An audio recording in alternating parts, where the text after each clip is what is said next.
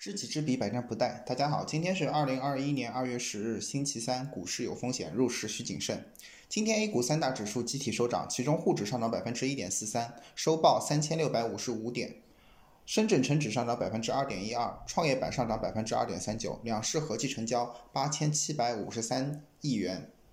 行业板块多数上涨，然后北向资金今天净卖出十七点八亿元。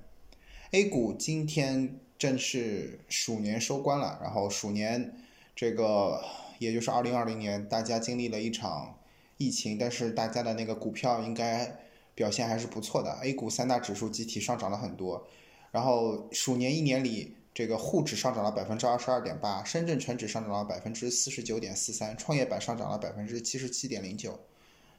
那从去年二月三号到今年的二月九号，我看那个报道，北向资金。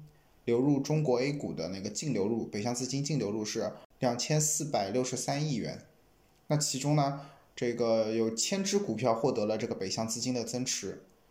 那根据统计名单来看，就是贵州茅台是获得北向资金持仓最多的一只股票，其次就是美的集团是第二多的，也超过了千亿的持仓。然后再接下来就是恒瑞医药、中国中免、五粮液。中国平安、招行银行、格力电器、宁德时代和平安银行等，那这些呢都是北向资金重点持有的股票。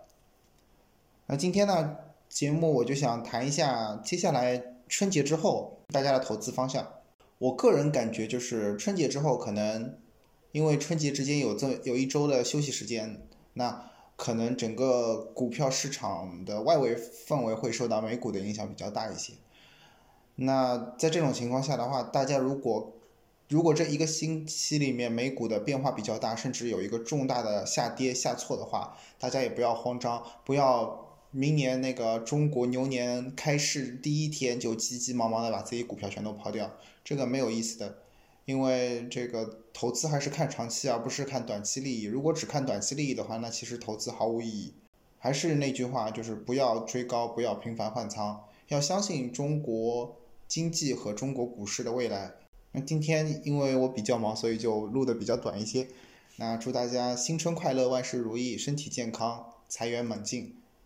希望我们与您一起进步，一起携手共进。